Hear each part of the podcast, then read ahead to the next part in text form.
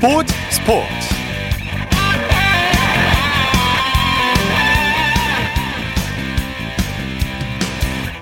여러분 안녕하십니까? 일요일 스포츠 스포츠 아나운서 이창진입니다.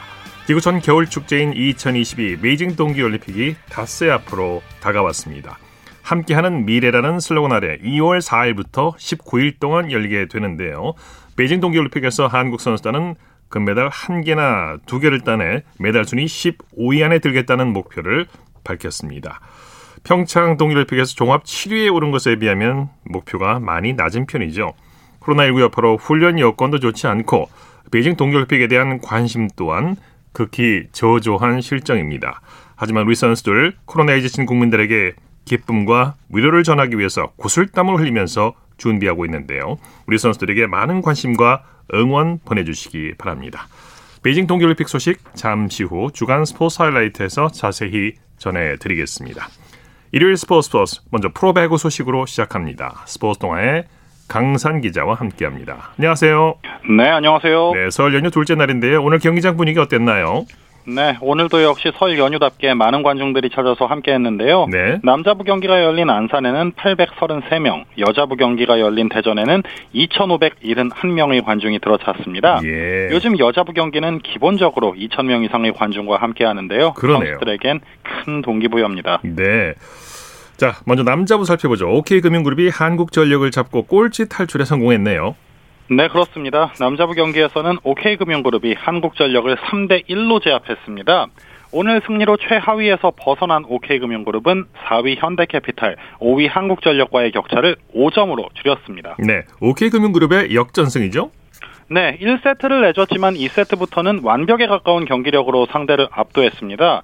특히 강력한 서브가 돋보였는데요. 오늘 서브에서 9대 2로 한국전력에 앞섰고 블로킹에서도 10대 7의 우위를 점하면서 편안하게 경기를 풀어나갈 수가 있었습니다. 네, 레오 선수가 팀 승리를 이끌었어요.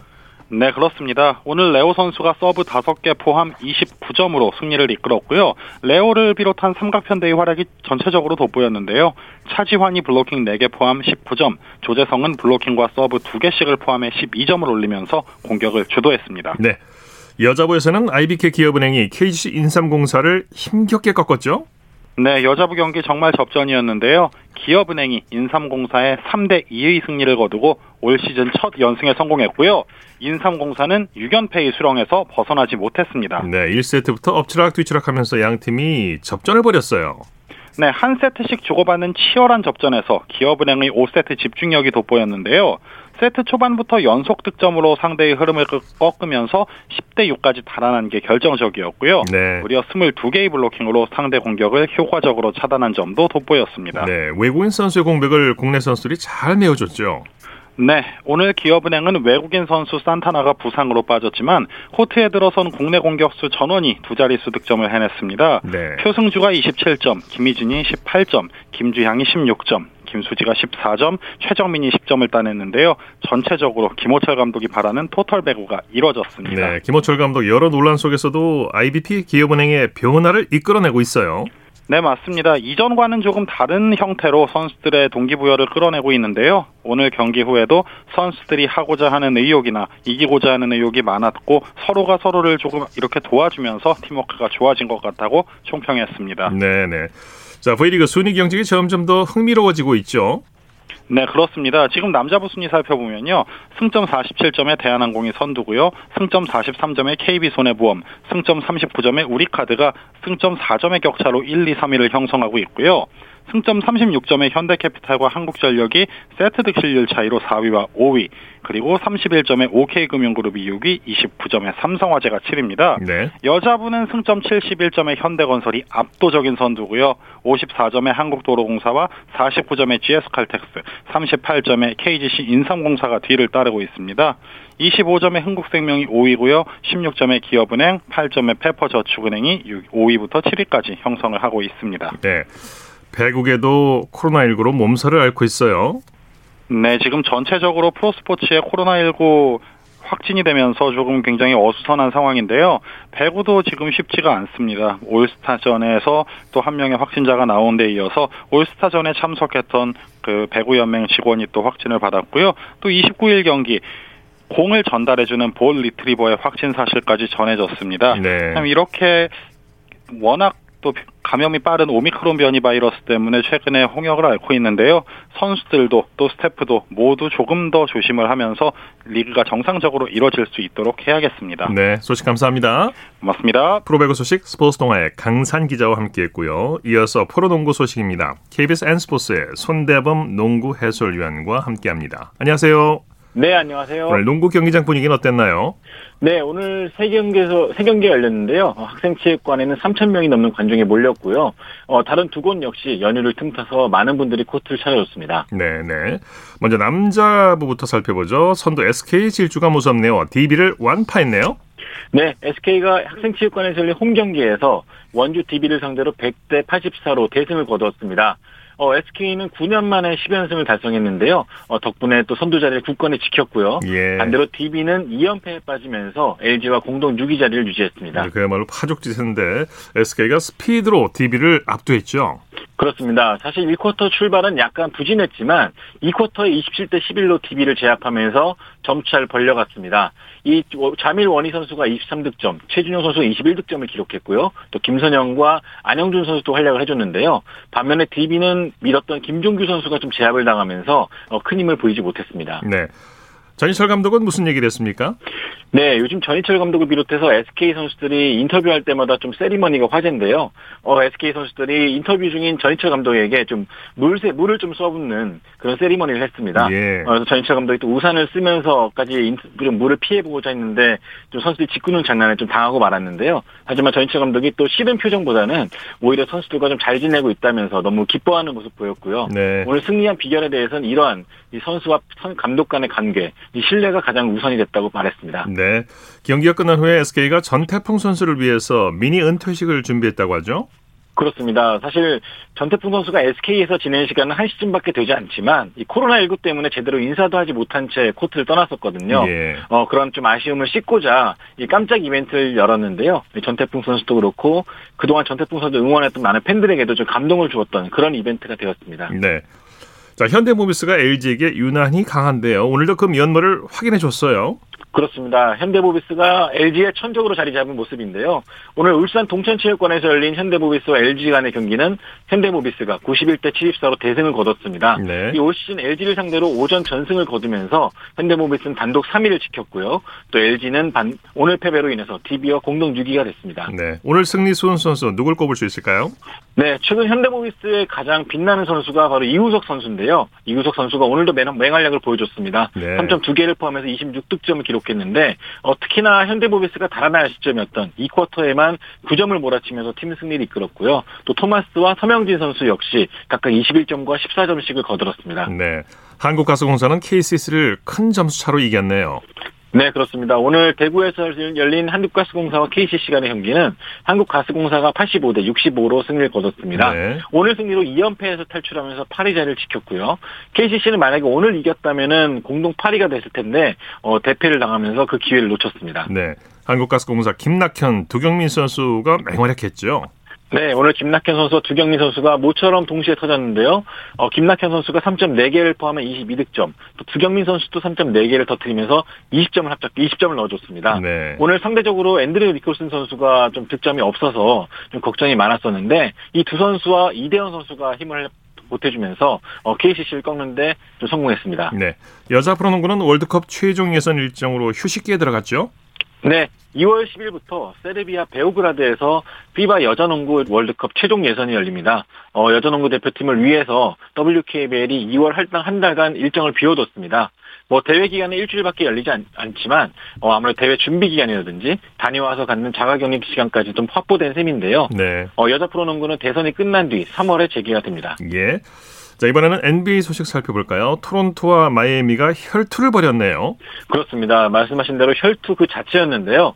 어, 이 경기가 아침에 시작했는데 오후에 끝났습니다. 네. 어, 오늘 아. 토론토 랩터스와 마이애미 경기 3차 연장까지 갔는데요. 토론토가 접전 끝에 124대 120으로 승리를 거뒀습니다. 예. 어, 오늘 경기는 어, 토론토 같은 경우는 주전 5명이 모두 다 50분 이상을 뛸 정도로 어, 극심한 체력 소모를 거, 보였는데 그럼에도 불구하고 막판 집중력을 지키면서 승리를 거뒀고요. 네. 반대로 마이애미는 지미 버틀러 선수가 트리플 더블을 기록했지만 팀 패배로 인해서 빛을 잃었습니다. 네, 3차 연장까지 가는 경우는 아주 드문데요. 네, 네, 그렇습니다. 그야말로 혈투였네요. 자, 골든 스테이트는 브루클린에 진땀승을 거뒀네요. 네, 오늘 빅매치 중 하나였는데요. 골든 스테이트 워리어스와 브루클린 네츠 어, 두 양, 그, 동부와 서부의 선두권 팀 간의 대결이었는데, 골든스테이트 워리어스가 110대 106으로 승리를 거뒀습니다. 네. 오늘 3쿼터까지 어, 팀을 대표하는 스테판 커리와 클레이 탐슨이 굉장히 부진했었는데, 어, 4쿼터 결정적일 때 두 선수가 활약을 해준 덕분에, 어, 종료 10, 10여 초를 남기고 승리를 확정 지을 수가 있었습니다. 네, 소식 감사합니다. 고맙습니다. 프로농구 소식 KBS N스포츠의 손대범 농구 해설위원과 살펴봤습니다.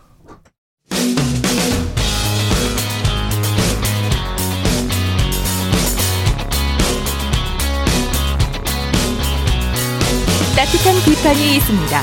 냉철한 분석이 있습니다. 스포츠 스포츠 일요일 스포츠 스포츠 생방송으로 함께하고 계십니다. 9시 31분 지나고 있습니다. 이어서 스포츠 속에 숨어있는 과학 이야기를 살펴보는 기영로의 스포츠와 과학 시간입니다. 스포츠 평론가 기영로 씨와 함께합니다. 어서 오십시오. 네, 안녕하세요. 자, 오늘은 어떤 얘기를 들려주시겠습니까? 예, 베이징 동계올림픽이 이제 5일 앞으로 다가왔습니다. 그렇죠? 아, 오늘은 우리나라가 메달을 딸 가능성이 있는 스켈레톤에 대해서 알아보겠습니다. 네, 스켈레톤은 평창 동계올림픽에서 윤성빈 선수가 윤성빈 선수가 금메달을 따냈는데 이 윤성빈 선수가 월드컵에서 아주 부진한 성적을 올렸어요. 예, 메달을 한 개도 따지 못했어요. 아, 그래서 김승 정승기 선수한테 메달을 기대하고 있습니다. 네. 정승기 선수는 라트비아 시굴다에서 열린 월드컵 6차 대회에서 어, 동메달을 땄습니다. 네. 우리나라 스켈레톤이 28살의 윤성빈에서 23살의 정승기로 세대 교체가 이루어지고 있다고 볼 수 있겠습니다. 네. 이 스켈레톤 뭐 여러분 다 아시겠습니다만 얼음굴을 100km 이상의 속도로 쏜살같이 내려오는 경기인데 사실 그 위험하지 않습니까? 네, 예, 스켈레톤은 동계올림픽 종목으로 처음 채택이 된 게 1928년 생모리츠 대회였지만 그 후에 안전에 대한 우려로 중단과 복귀를 반복하다가 2002년 미국 솔트레이크 시티 동계올림픽부터 한 번도 빠지지 않고 열리고 있습니다. 뭐 사실 위험해 보입니다만은 선수들이 뭐 부상을 입었다거나 중상을 입었다 이런 뭐 뉴스는 별로 예, 나오지는 예, 없습니다. 않았어요. 예, 예, 예. 네, 다행입니다만. 자, 스켈레톤은 자, 어느 종목보다 스타트가 아주 중요하죠. 예, 그 에너지를 갖고 달리기 때문에 그래요. 스타트 네. 에너지. 육상의 100m도 스타트가 중요하지만 한 20% 정도밖에 안 된다고 볼때 예. 스켈레톤의 스타트는 절반 이상입니다. 네. 스켈레톤 선수는 출발점에 닿기 전까지 약 50m가량을 한 손으로 썰매를 밀며 질주하게 됩니다. 네. 아, 스켈레톤은 100분의 1초 단위로 순위가 결정되는 경기 특성상 이 스타트 구간에서 썰매에 올라타기 전까지 최대한 가속도를 내는 것이 아주 중요합니다. 여기서 승부가. 반 이상 갈린다고 아, 봐야죠. 거기서 이제 거의 결정적이에요. 네네. 에, 그래서 단거리 육상 선수와 같은 폭발적인 가속도가 필요하기 때문에 실제 육상 선수 출신이 스켈레톤 종목으로 전환하는 경우가 많습니다. 뭐 말씀 듣고 보니까 육상 단거리 선수가 유리한 점이 많겠네요. 예, 평창 동계올림픽 때 가나의 아콰시 프림퐁이라는 선수도 육상 100m 출신이었고요. 네. 윤성빈 선수도 사실 100m가 11초대예요. 네. 그 정도로 아주 좋았는데 지금은 몸이 안 좋아요. 네. 그 4초대 중반까지 스타트를 끊지 못하니까 아 오, 이번에는 저한테 기대하지 마십시오. 솔직히 얘기한 겁니다. 네, 예. 네, 네. 그렇다면 빠른 스타트를 하기 위해서는 스켈레톤 경기화를 좋은 걸 신어야겠네요. 예, 얼음 위에서 달리니까 밑창이 아주 중요하죠. 네. 밑창. 에, 그래서 스터드 길이, 밑창 어, 스터드 길이, 강도와 경도, 또 핀의 굵기와 재질 등이 아주 중요합니다. 네, 네. 아, 또한 스타트할 때 얻은 에너지를 최대치로 끌어올려야 하기 때문에 네. 중창 소재와 갑피, 갑피 커버 선택, 그러니까 밑창 소재들 소재가 아주 중요하다 이렇게 볼 수 있겠습니다. 예. 스켈레톤 트랙이 약 1600m인데 선수들이 스타트를 한 후에 100km 이상의 속력으로 내려오지 않습니까? 네, 에, 16개 안팎의 곡선 구간이 있어요. 예. 그 가운데 몇몇 구간은 얼음벽이 수직에 가까워서 시속 120, 30km까지도 나오기 때문에 네. 자신의 체중의 네다섯 배에 달하는 중력을 견뎌내야 됩니다.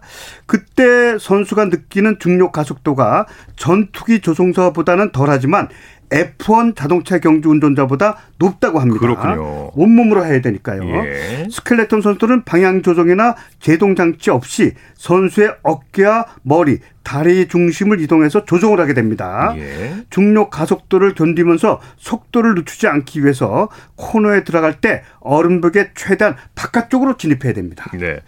스켈레톤 선수들을 보호해 주는 장비 헬멧밖에 없지 않습니까? 그렇죠. 머리를 잔뜩 숙이고 엎드린 자세로 1600m 이상 경사진 얼음 트랙을 질주하는 스켈레톤 선수들은 헬멧밖에 없어요. 네. 그 안전장치가. 스켈레톤 선수들은 경기력을 향상시키기 위해서 헬멧의 크기, 무게는 줄이고 공기 저항은 최소화하는 그런 특수 헬멧을 착용하게 됩니다. 예. 같은 종목은 아니지만 2010 밴쿠버 올림픽을 앞두고 루지 선수가 아, 썰매에서 튕겨나와서 사망한 적이 있어서 네. 헬멧의 중요성이 더욱더 높아졌습니다. 이런 경우가 있었군요. 예, 선수의 네. 머리를 외부 충격으로부터 보호하기 위해 헬멧의 외형에는 우주선에 사용되는 탄소 섬유 성형재료 반탁용 조끼가 사용됩니다. 네. 선수들이 입는 슈트에도 얼음 조각으로부터 몸을 보호하기 위해서 방탄 소재가 사용됩니다. 네. 이번 베이징 동계올림픽 스켈레톤 경기는 언제 시작됩니까? 2월 10일부터 10일까지 3일 동안 벌어집니다. 네. 남녀 싱글 각각 한 개씩 두 개의 금메달이 걸려 있습니다. 뭐 네 번을 해서 어, 기록을 합계하는 겁니다. 예. 네 번. 하루에 두 번씩 해서 어, 네번 질주해서 그 기록을 합하는 겁니다. 아, 그러니까 어, 이번에 윤성빈 선수 컨디션이 좋지 않기 때문에 정승기 선수한테 기대하고 있고요. 이 세 대회 연속 홈그라운드 선수가 금메달 땄어요. 예. 윤성빈도 예. 마찬가지고 네. 어, 독일에서 할 땐 독일 선수가 땄고 음. 그래서 이번에 중국의 겅원창 선수도 이번에 금메달을 기대하고 있습니다. 아무래도 그 트랙에서 연습을 하니까요. 예. 익숙할 수밖에 없는 거죠. 네. 예. 그리고 라트비아의 마르틴스 두크루스 형제, 독일의 크리스토퍼 그로티어, 또 여자 스켈레톤은 독일의 티나 헤르만, 야클린 로열링, 영국의 로라 디즈 이런 선수들이 강력한 금메달 후보로 떠오르고 있는데 네. 역시 홈그라운드 이점이니까 이번엔 중국의 겅원창 선수가 어떤 성적을 올릴 것인지 과연 네 대회 연속 남자 아, 이 스켈레톤 홈그라운드 선수가 금메달 딸지 이게 아마 가장 관심거리라고 할 수 있겠습니다. 네. 기영로의 스포츠와 과학 오늘은 스켈레톤 종목 얘기를 나눠봤습니다. 스포츠 평론가 기영로 씨와 함께했습니다. 고맙습니다. 네, 안녕히 계십시오. 쳤다 하면 홈런이고 슛 골이고 각본 없는 한편의 드라마. 그것이 바로 그것이 바로 손에 잡힌 우승 트로피. 목에 걸린 그 배달 너와 내가 하나 되는 그것이 바로 그것이 바로 그것이 바로 꿈꾸던 스포츠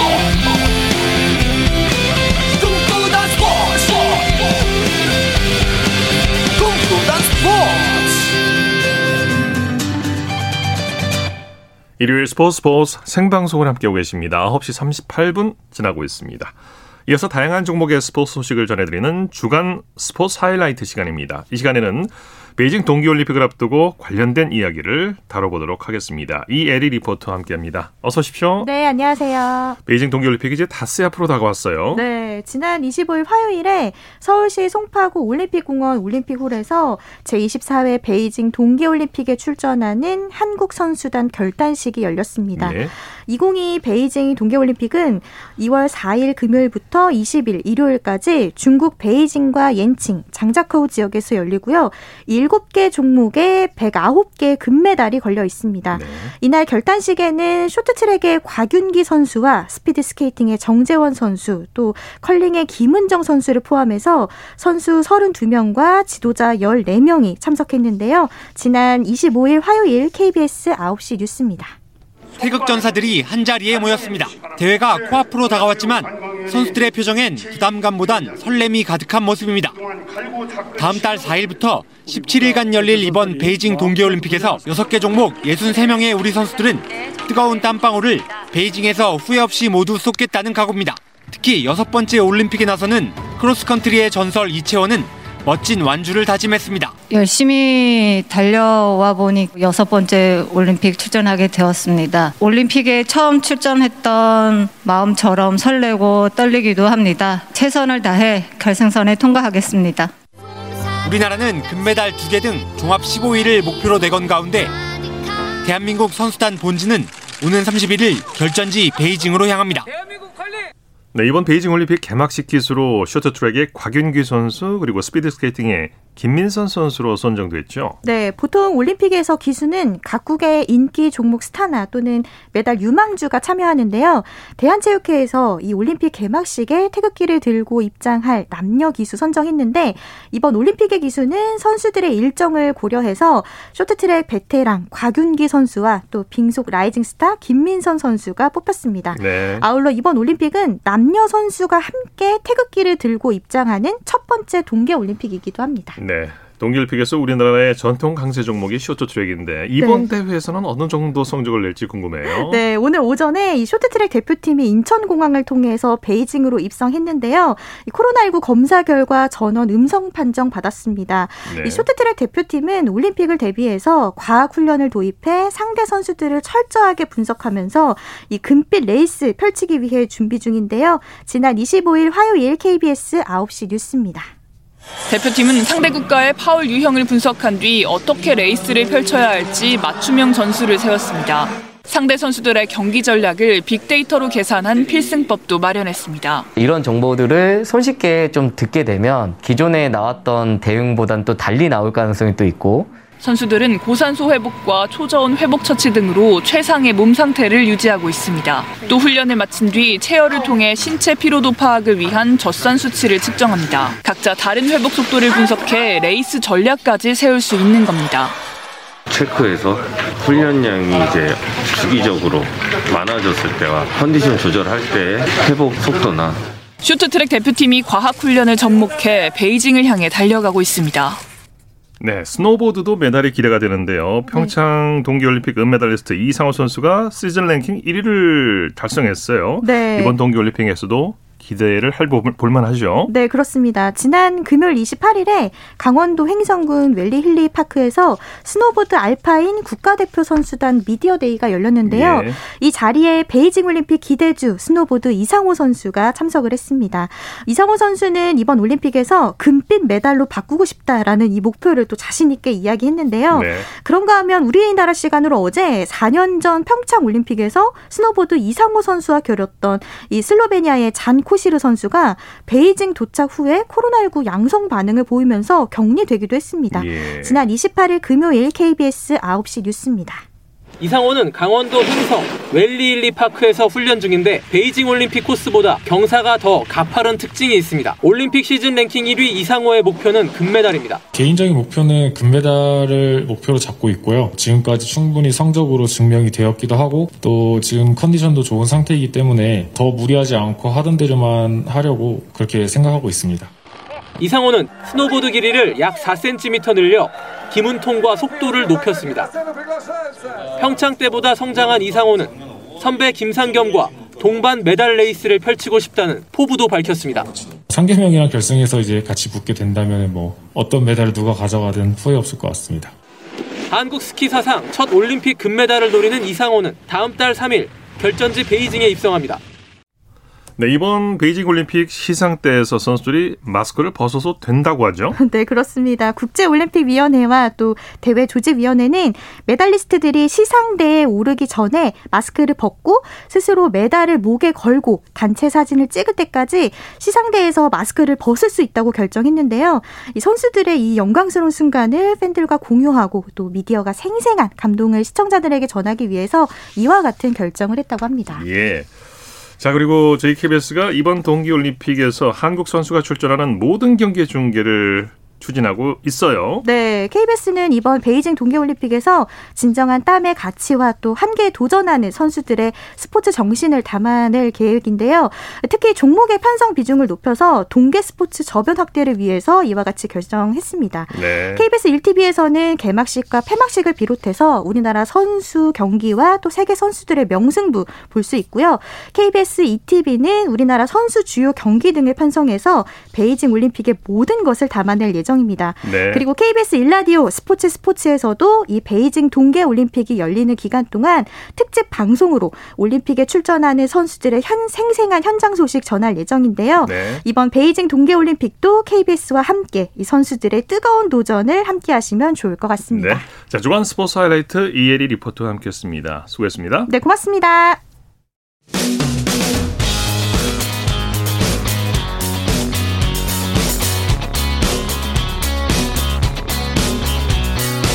따뜻한 비판이 있습니다. 냉철한 분석이 있습니다. 스포츠 스포츠 이어서 축구 소식 살펴보겠습니다. 일간 스포츠의 김지한 기자와 함께합니다. 안녕하세요. 네, 안녕하세요. 콜린 벨 감독이 이끄는 여자 축구 대표팀이 호주와 아시안컵 8강전을 치렀는데 기분 좋게 승리를 거두고 3회 연속 월드컵 본선에 진출했어요.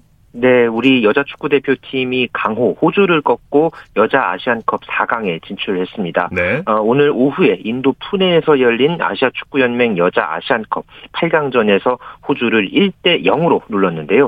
우리 여자 축구가 호주를 꺾은 것은 지난 2010년 이후 12년 만이었습니다. 네, 그리고 여자 아시안컵 대회 4강에 진출한 것은 또 8년 만의 일이었고요.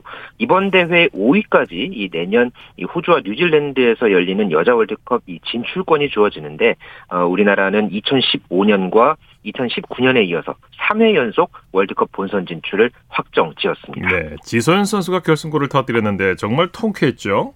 네, 이번 그 조별리그에서 C조 2위로 8강에 오른 우리나라가 이 호주를 어, 상대하면서 경기 내내 접전을 펼쳤는데요. 네. 전반 35분에 조소현 선수가 페널티킥 을 어, 실축을 하면서 다소 좀 아쉬운 상황이 있었습니다만은 어, 후반 42분에 지소연 선수가 결승골을 뽑아냈습니다. 네. 이금민 선수의 패스를 받아서 지소연 선수가 아크 왼쪽 부근에서 강력한 오른발 슛으로 골망 오른쪽 구석을 흔들었는데요. 네. 어, 이 슈팅이 고- 어, 공의 회전이 거의 걸리지 않은 무회전 슈팅이었습니다. 아, 이 골을 끝까지 잘 지켜내면서 우리가 승리를 확정지었습니다. 네. 조소현 선수는 남녀 축구 대표팀 통틀어서 A매치 최다 출전 기록을 세웠죠. 네, 우리 여자 축구 중원의 핵심 선수죠. 조소연 선수는 이번 이 호주전이 A매치 137번째 이 경기 출장이었는데요. 네. 차범근 전 감독 그리고 홍명보 울산현대 감독이 A매치 136경기에 출전을 했는데 이 기록을 넘어서서 조소연 선수가 어, 남녀 대표팀 통틀어서 역대 A매치 최다 출전 1위 기록을 어제 예. 세웠습니다. 네. 아, 월드컵 본선 진출을 또 확정하는 그런 경기였기 때문에 조소연 선수 개인적으로도 그렇고 우리 여자 축구에게도 아주 의미 있는 그런 하루였습니다. 네, 이제 우리 여자 축구 대표팀의 다음 상대는 누굽니까? 네, 어, 다음 경기가 이제 다음 달 3일에 열리는데요. 네. 대만과 필리핀의 8강전 승자와 어, 결승 진출을 놓고 다투게 됩니다. 네. 이제 예, 콜린 벨 호가 더 높은 도약을 노리고 있는데요.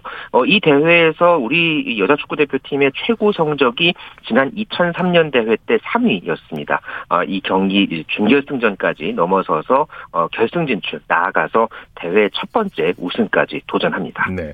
남자 축구 대표팀 홍철 선수가 코로나19 확진 판정을 받았는데 이후에 이제 대표팀 전원의 검사 결과 모두 음성 판정을 받았다고 하죠. 네, 홍철 선수가 코로나19 확진 판정을 받고서 어, 우리 축구 대표팀이 어, 제 전원 PCR 검사를 받았고 결국 이 검사 결과가 나올 때까지 어, 격리가 됐었는데요. 네. 다행히 선수단 55명 전원이 음성으로 확인이 됐다고 오늘 오전에 대한축구협회가 공식적으로 발표했습니다. 네. 앞서서 지난 2020년 11월이었죠. 이 오스트리아에서 열린 이 평가전을 예, 치르는 과정에서 이 선수 7명이 확진된 바가 있었던 우리 축구 대표팀이었는데 요. 네. 다행히 이번에는 어, 추가 확진자가 발생하지 않았습니다. 네, 에, 그나마 다행스러운 일인데요. 우리 대표팀 선수들 훈련을 재개했죠. 네, 추가 확진자가 발생하지 않았기 때문에 우리 축구 대표팀 어, 오늘 시리아전 준비를 재개했는데요. 다음 달 1일 밤이 두바이 나시드 스타디움에서 시리아와 카타르 월드컵 아시아 지역 최종 예선 8차전을 치를 예정입니다. 네. 어, 현재 우리 대표팀의 이 핵심 수비수 김민재 선수도 어, 제 장염 증세가 있었는데 아, 오늘 훈련에서는 다행히 호전돼서 어, 훈련에 합류한 것으로 전해졌고요. 어, 오늘 훈련에서는 대표팀은 초반 15분 동안 동안 예, 레바논전에 출전했던 선수와 출전하지 않았던 선수로 조를 나눠서 가볍게 이 훈련 프로그램으로 몸을 푼 뒤에 어, 비공개 전술훈련을 통해서 본격적으로 이 시리아전 준비에 들어갔습니다. 네, 우리가 시리아를 누르면 월드컵 본선 진출을 확정 짓게 되죠. 네, 현재 월드컵 최종 예선 A조에 참가한 6개 나라 중에서 어, 우리나라가 조 2위, 현재 승점 17점을 기록하고 있는 그런 상황인데요. 이번 경기에서 승리를 하게 되면은 남은 두 경기 결과에 관계없이 월드컵 본선 조기 진출을 확정 짓습니다. 네. 아, 우리로서는 이게 또 월드컵 10회 음, 연속 어, 본선 진출에 걸려 있는 그런 경기이기 때문에 선수들이 이 승리로 어, 이 본선 진출을 확정 짓겠다는 그런 굳은 각오를 갖고 있는 상황입니다. 네. 일본, 사우디, 호주가 3파전을 벌이고 있는 비조 상황은 어떤가요? 예, 현재 B조에서는 사우디아라비아가 승점 19점으로 선두를 달리고 있는 상황에서 일본이 승점 15점, 그리고 호주가 승점 14점으로 각각 B조 2위와 3위를 달리고 있습니다. 네. 앞으로 이 세 경기가 남은 상황에서 이 세 나라의 운명이 갈릴 수 있는 그런 경기들이 연이어 남아 있는데요. 특히 2월 1일 저녁 7시 10분에 일본 사이타마에서 열릴 일본과 사우디아라비아의 경기 어, 주목해야 합니다. 네. 일본이 앞서서 이 사우디 홈에서 열린 경기에서 어, 이제 사우디에게 0대 1로 이제 졌던 그런 기억이 있죠. 예. 어, 이후에 일본이 어, 연승을 달리면서 기사회생을 했습니다만은 여전히 호주와의 승점 차가 1점에 불과하고요. 어, 이번 이 사우디전 결과에 따라서 일본의 월드컵 본선 향방도 갈릴 전망이기 때문에 예. 아마 이 상당한 이 사활을 걸 것으로 예상이 되고 있고요. 현재 이 일본을 추격하고 있는 호주는 이 5만 원정 경기를 앞두고 있습니다. 네. 앞서서 이 베트남전 4대 0 완승을 거뒀습니다만은 과연 이번 경기에서도 이 기세를 계속해서 이어갈 수 있을지 어, 두고 봐야 하겠습니다. 네, 우리나라가 2조에 B조에 들어갔으면 참 여러 가지로 어려울 네, 뻔했어요. 그렇죠. 네. 네. 자, 박강수 감독이 이끄는 베트남은 중국과 상대하죠. 네, 비조 최하위의 베트남은 예, 우리 시각 1일 밤 9시에 중국과 상대하는데요. 앞서서 이 중국전에서 베트남이 2대 3으로 아쉬운 패배를 당했던 그런 적이 있었죠. 네. 그래서 이번 이 승리를 위해서 어, 홈 경기인 하노이 미딘 어, 국립 경기장에는 2만 명까지 관중을 받을 계획인 것으로 그렇게 전해져 있습니다. 네. 이렇게 좀 홈팬들의 열렬한 응원 속에서 이 자존심 회복은 물론이고 월드컵 최종 예선 첫 승리를 거두는 이 박항서호 베트남 축구 대표팀이 될지 이 경기도 관심 있게 지켜봐야겠습니다. 네. 자, 해외 이적 시장에서 우리 젊은 선수들의 이적이 이어졌는데요. 프리미어리로 가 한 정상빈 선수에 이어서 이번엔 이동준 선수가 독일 헤르타 베를린으로 이적한 게 공식적으로 발표됐죠. 네, 우리 시각 오늘 새벽이었죠. 이 K리그1 울산 현대에서 뛴 공격수 이동준 선수가 독일 분데스리가 헤르타 어, 브렐린 유니폼을 입게 됐습니다. 네. 아, 지난해 울산에서의 활약을 바탕으로 해서 K리그1 베스트 11에도 선정이 됐고 어, 두루 이제 대표팀 연령별 대표팀을 거치고 나서 A 대표팀에도 최근에 발탁됐던 이동준 선수였죠. 어, 결국은 헤르타 베를린의 아주 공식적인 이적 발표가 있었고요. 계약 기간은 2025년까지고 등번호는 30번으로 또 공식적으로 발표가 함께 됐습니다. 네, 소식 감사합니다. 네, 감사합니다. 축구 소식 일간 스포츠의 김지한 기자와 살펴봤고요. 이어서 골프 소식 살펴보겠습니다. 스포츠 조선의 김진회 기자와 함께합니다. 안녕하세요. 네, 안녕하세요. 자, 임성재 선수에게 이제 톱 10은 식은 죽 먹기가 됐네요.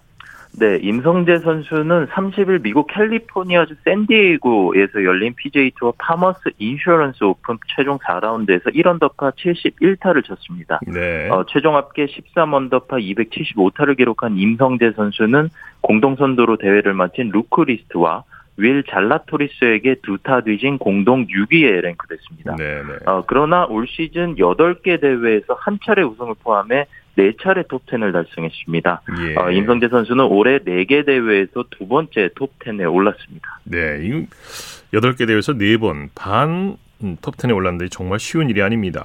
임성재 선수가 벌써 시즌 누적 상금이 27억 원을 돌파했다고요?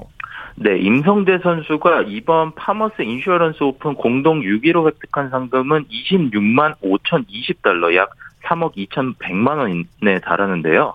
어, 임성재 선수는 올 시즌 8개 대회밖에 치르지 않았지만 벌써 시즌 총 상금 229만 9,018달러 약 27억 8,526만 원을 벌었습니다. 네. 어, 현재 속도라면 한국 선수 최초로 PGA 투어에서 3시즌 연속 400만 달러에 이어 최다 상금 돌파의 가능성도 커졌습니다. 네. 아, 한국 선수의 한 시즌 최다 상금은 최, 최경주 선수가 2007 시즌 기록한 458만 7,859달러입니다. 네. 자, 이 대회에서는 무려 206번째 도전 만에 루크 리스트가 우승을 차지했다고 하는데 이것도 기록일 듯 싶어요. 네, 리스트는 이날 6언더파를 몰아쳐 최종 15언더파로 잘라토리스와 연장 접전 끝에 우승을 차지했는데요. 네. 어, 2013년 PGA 투어에 데뷔한 리스트는 2부 투어를 통해 2015-2016 시즌 PGA 투어에 재진입했습니다. 그리고 최근 두 시즌 동안 페덱스컵 100위밖에 머물면서 아슬아슬하게 시드를 유지했지만 206번째 대회 만에 생애 첫 우승을 일구면서 향후 2년간 시드를 확보할 수 있게 됐습니다. 네. 자, LPGA 투어에서는 두 명의 태극낭자들이 데뷔전을 치르고 있죠. 네, 최혜진 선수와 안나린 선수인데요. 먼저 KLPGA 투어 대상 출신인 최혜진 선수는 미국 플로리다주에서 열리고 있는 게임브리지 LPGA 3라운드에서 1오버파 73타를 쳤습니다. 네. 어, 사흘 합계 4언더파 212타로 공동 7위에 올라 있습니다. 어, 최혜진 선수는 단독 선두 뉴질랜드 교포 어, 리디아고에게 7타차 뒤져 있는데요. 이 LPGA Q 시리즈 수석 합격자인 안나린 선수는 이번 대회 4흘 합계 2분파 216타로 공동 23위에 위치해 있습니다. 아, 3라운드에서 바람과 사투를 벌인 안나린 선수는 아침부터 계속 바람이 이어져 조금 정신없는 하루를 보냈다고 말했습니다. 네. 남자 골프 랭킹 세계 1, 2위 선수들이 PGA 투어 코스 세팅이 너무 쉽다며 쓴소리를 했다고요? 네, 세계 랭킹 1위 욘 람과 2위 콜린 모리카와가 최근 PGA 투어 아메리칸 익스프레스 2라운드를 마치고 코스는 정말 빼어나지만 코스 세팅이 너무 쉬워 변별력을 잃었다며 한 목소리를 냈습니다. 네. 아, 람은 파머스 인슈런스 오픈을 앞두고도 세계 최고 선수가 모인 PGA 투어에선 페어웨이를 벗어나면 안 된다는 사실을 말하고 싶었다고 예. 강조했습니다. 네. 아, 콜린 카와도 때론 34언더파를 치면 재밌긴 하다. 그런데 대회마다 그러면 지겨울 것이라고 말했습니다. 네, 프로 선수들은 뭐 그럴 만하지요. 네. 오늘 소식 감사합니다. 네, 감사합니다. 골프 소식 스포츠조선의 김진회 기자와 정리했습니다. 스포츠 스포츠 오늘 준비한 소식은 여기까지고요. 오는 2월 4일 금요일 2022 베이징 동계올림픽이 개막하는데요. 주말 스포츠 스포츠에서는 다음 주 토요일부터 동계올림픽이 폐막하는 2 월 20일 일요일까지 매주 토요일과 일요일에 주말 스포츠 스포츠 특별 생방송 함께하는 미래 2022 베이징 동계올림픽을 방송합니다. 청취자 여러분의 많은 관심, 애청 부탁드립니다. 함께해 주신 여러분 고맙습니다. 지금까지 아나운서 이창진이었습니다. 스포츠 스포츠